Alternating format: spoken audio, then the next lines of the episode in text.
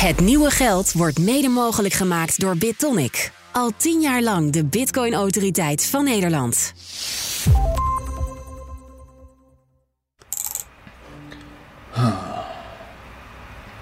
All right, guys, coming back live to you, watching the collapse of uh, Bitcoin here from 12.8. We'll see if this is a spike low at 12.5 or if we continue lower. Mijn handen zweten. Mijn hartslag voel ik kloppen in mijn keel en mijn kaakspieren staan gespannen. What's gonna happen during these hard times is uh, you either sell out and you leave, or you continue to do your homework. You continue to Het is 15 januari 2018 en ik staar naar de koersgrafiek van Bitcoin. De markt dondert ineen. Op een voor mij ongekende snelheid. And the average investor is the one who's going to lose the money, not the professionals. Elke paar minuten zie ik zeker 1000 euro. En alle dromen die ermee gepaard gaan in rook opgaan. Nog in twijfel of ik alles van de hand zal doen, besluit ik vervolgens dat het verstandig is om alles alvast over te maken naar een beurs. Mijn hardware wallet, die ik in die dagen non-stop bij me draag, haal ik uit mijn tas. En op het moment dat ik deze stick in mijn computer steek, blijven mijn ogen steken op mijn handen. Ze trillen. Heftiger dan ik ooit eerder bij mezelf heb waargenomen. En daar op dat moment dringt pas voor het eerst echt door dat ik volledig in de greep leef van de financiële markt. Klem tussen hoop, vrees en hebzucht.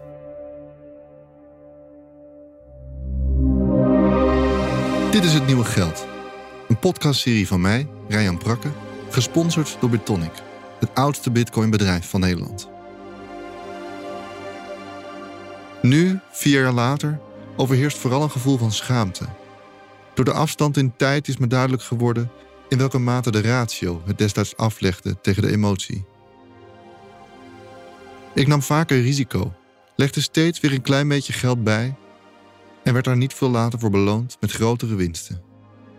Dat heeft een verslavende werking. De almaar oplopende koers maakte me langzaamaan ongevoelig voor de negatieve scenario's. Beleggen werd gaandeweg belangrijker dan werken. Werk dat naast een inkomen voor mezelf ook belastinginkomsten voor de samenleving zou opleveren. En gehypnotiseerd door alle virtuele beloftes maakte ik mensen in mijn omgeving ongevraagd deelgenoot van mijn individuele trip naar de moon. Met andere woorden, ik werd de versie van mezelf die me met terugwerkende kracht het meest tegenstaat.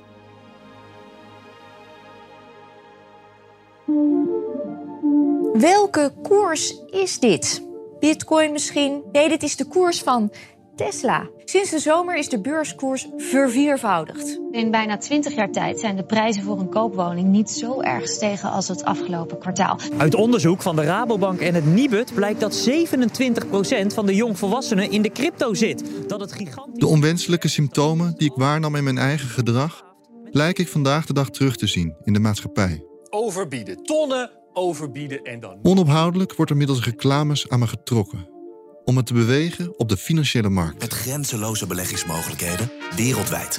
Banken en serieuze beleggingsmaatschappijen geven me tools om de instap naar aandelen zo drempeloos mogelijk te De maken. Giro is meer dan beleggen tegen ongekend lage tarieven.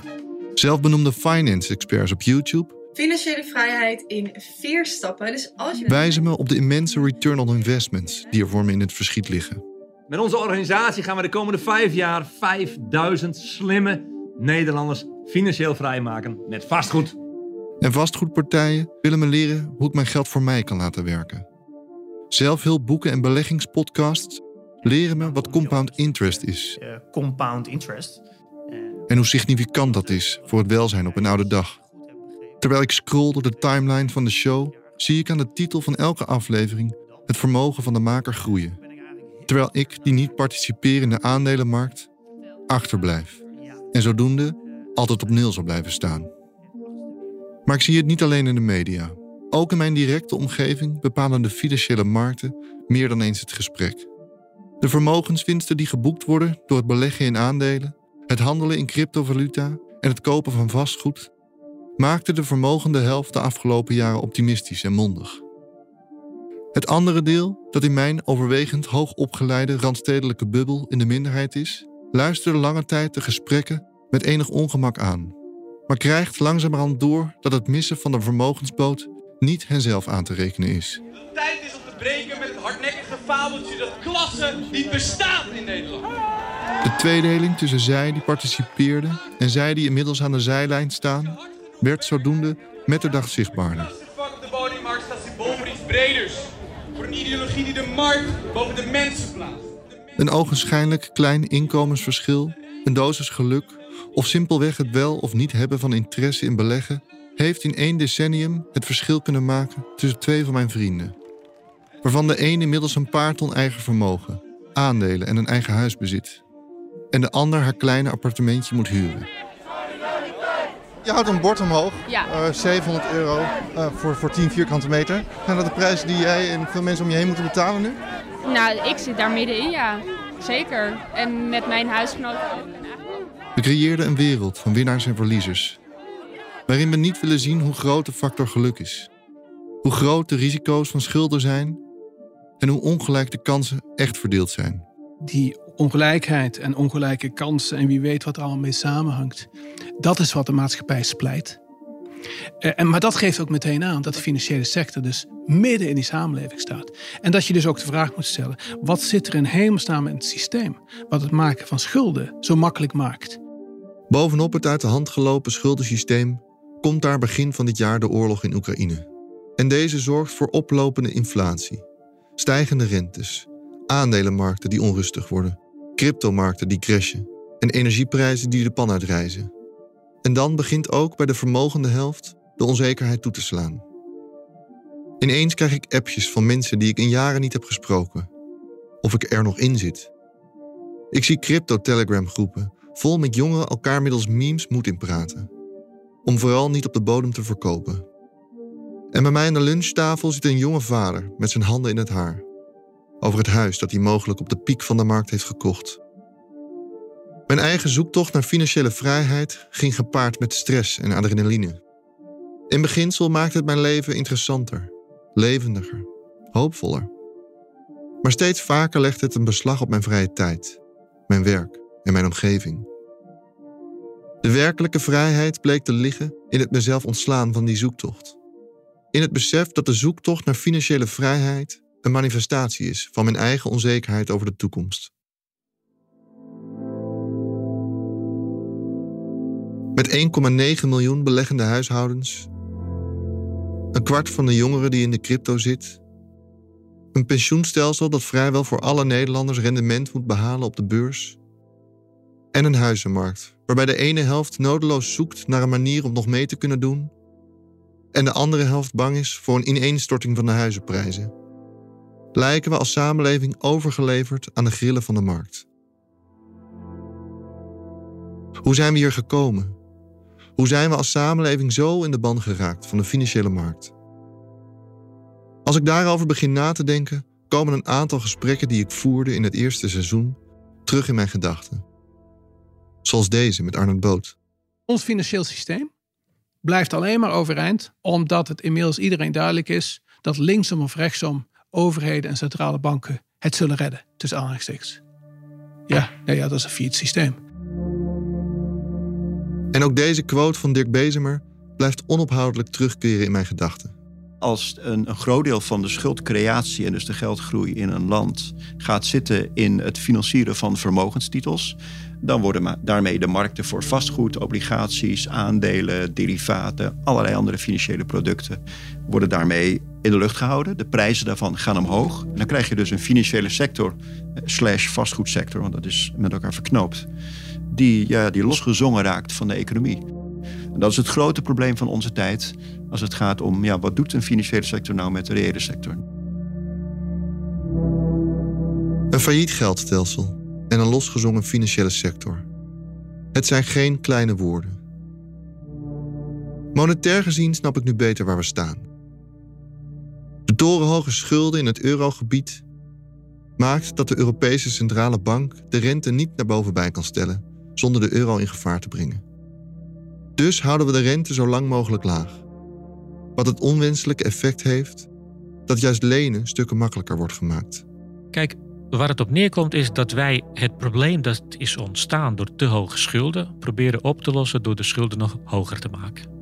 Ik denk dat je geen econoom hoeft te zijn om te begrijpen dat dat geen houdbare weg is. Maar om geld echt te begrijpen, moet ik niet alleen weten hoe het gecreëerd wordt, maar ook hoe het door een economie heen gaat. En van het financiële stelsel snap ik nog maar weinig. In de eerste weken van 2022 begin ik met te verdiepen in het financiële stelsel. Maar deed het geldstelsel me al duizelen van het jargon, slaat de financiële sector me werkelijk knock-out door de duizelingwekkende hoeveelheid en abstracte terminologieën. Derivaten, inverted yield curves, effecten, swaps, futures, hedge funds, collateralized debt obligations. Het lijkt een wereld die zo ver van me afstaat, die zo weinig te maken heeft met mijn eigen leven, dat het lezen erover voelt alsof ik teruggeworpen word naar een tijd waarin ik studeerde. Een tijd waarin ik continu in de collegebanken achterbleef met een gevoel van: vertel me alsjeblieft eerst waarom het belangrijk is om dit te weten. Maar de hulplijnen die ik tijdens mijn studie miste, heb ik vandaag de dag om me heen verzameld. Verschillende journalisten en economen die zich jarenlang met financieel-economisch nieuws hebben beziggehouden, heb ik onder de knop. Hey.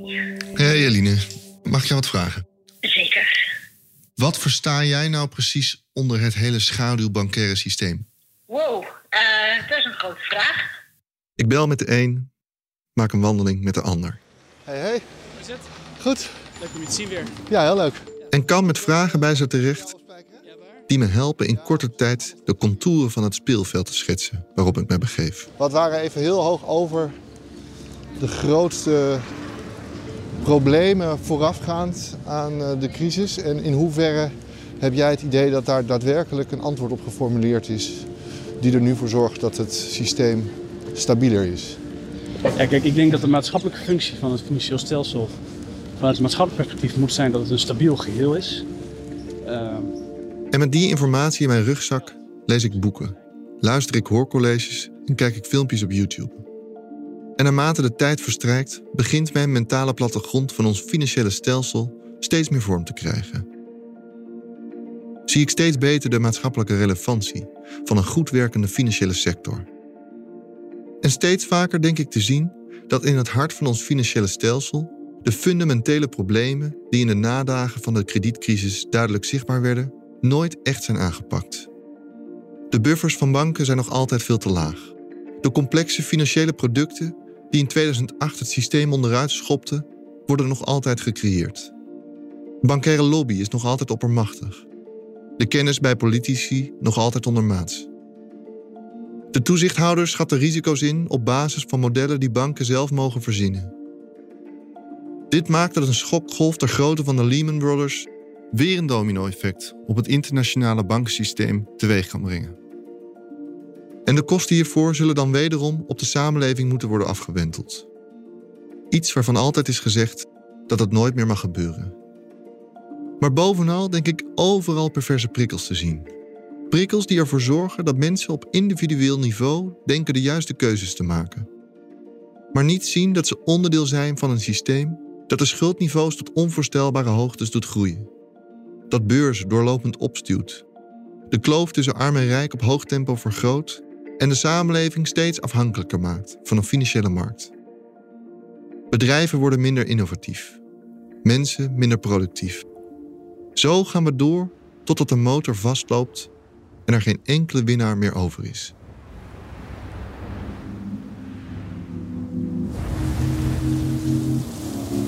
Met dit schrikbeeld in gedachten richt ik me op de toekomst, op het nieuwe geld.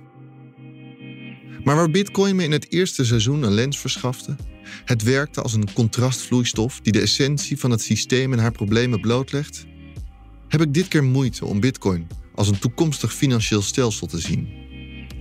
Omdat ik er altijd naar heb gekeken als een monetair systeem. Totdat één filmpje daar verandering in brengt. What's happening is US dollars is leaving Zap's business account from the United States and is flying over the Lightning Network and converted and received as euros in Europe in real time every five seconds. We are literally streaming money around the world instantly and at no cost. Mike dropped. Ik zie een twintiger in een hoodie gebruik maken van het Bitcoin-netwerk om dollars te sturen van Amerika en het in euro's te laten aankomen in Europa. Waar me dit tot enkele maanden hiervoor niet zoveel zou doen, snap ik nu ineens hoe baanbrekend dit is. En zo leer ik naar Bitcoin en cryptovaluta te kijken als een platform, een netwerk. Een protocol zoals ook internet een protocol is, waarop meerdere lagen kunnen worden gebouwd. We don't want to just change money, we want to change the ways we use money. And that's what DeFi for Bitcoin is. It changes all of finance and economics. Ineens wordt mijn beeld van Bitcoin gelaagder. Waar ons huidige financiële stelsel erin is, die uit lagen bestaat, van centrale banken tot private banken, creditcardmaatschappijen en online betalingsdiensten zoals PayPal. Zo is ook Bitcoin op te bouwen uit een basislaag en oneindig veel programmeerbare lagen daarboven. Zo kom ik in de wereld van decentralized finance. En zie ik een ecosysteem gebouwd worden, in combinatie met allerlei andere cryptovaluta, die financiële dienstverlening aanbiedt, zonder afhankelijk te zijn van tussenpersonen, zoals banken, beurzen en makelaars. Een systeem dat daardoor niet een heel groot deel van het kapitaal zichzelf toe-eigent, door het rekenen van transactiefees en bemiddelingskosten. Een systeem met een infrastructuur die publiek is, niet in private handen. Een systeem dat toegankelijk is voor iedereen, ook voor de ruim anderhalf miljard mensen die wereldwijd nu nog worden buitengesloten. Een systeem dat transparant is, waardoor eigendommen en transacties traceerbaar zijn, zodat duidelijk is wie wat bezit, wie belasting moet betalen en wie het risico draagt. Een systeem waarvan nog niemand weet of het daadwerkelijk gaat werken, maar de wereld drastisch zal veranderen als het haar beloftes waar kan maken. Maar door de kennis die ik heb opgedaan in het eerste seizoen, ben ik iets van mijn onschuld verloren. En denk ik dit keer ook een donkere kant van de belofte te zien. Want voor hetzelfde geld creëren we hiermee wederom een schaduwbankair systeem. Maar dit keer vele malen sneller en ogenschijnlijk onverwoestbaar. De motor van toekomstige belastingontwijking van multinationals. De manier voor welvarende individuen om hun geld onbelast het land uit te krijgen. Een internationaal netwerk dat door zijn programmeerbaarheid dusdanig complex wordt dat het feitelijk onreguleerbaar is. Hoe zorg je er als samenleving dan voor dat het systeem voor ons blijft werken en niet opnieuw de samenleving splijt?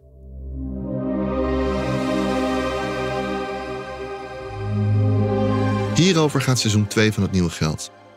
Het is een zoektocht door ons financiële stelsel.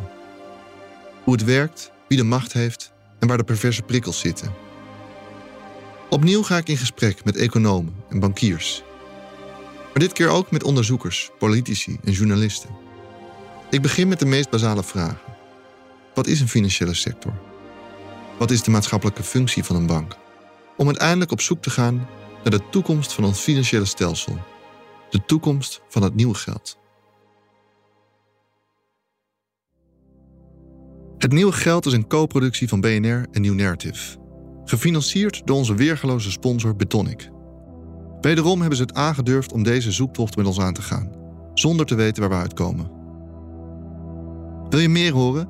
Elke vrijdag verschijnt er de komende negen weken een nieuwe aflevering in je favoriete podcast-app. Volgende week zet ik mijn eerste stappen in de financiële sector. En dus kiest men steeds meer en eigenlijk al vrij lang voor het meedoen op dat financiële casino. Ik ben veel dank verschuldigd aan alle economen, bankiers, onderzoekers en journalisten die belangeloos aan deze podcast hebben meegewerkt. In het bijzonder aan Robert Kosters en David van Overbeek. De muziek en het sounddesign is gedaan door Joshua Petit, Jelle Houbé en Marie Koning. De edit deed ik samen met Diede van Vree. En de eindredactie is in handen van Eline Ronner en Wendy Beenakker. Wil je dat meer mensen deze podcast horen? Laat dan alsjeblieft een recensie achter in je favoriete podcast-app en deel hem op alle mogelijke kanalen. Dat helpt enorm.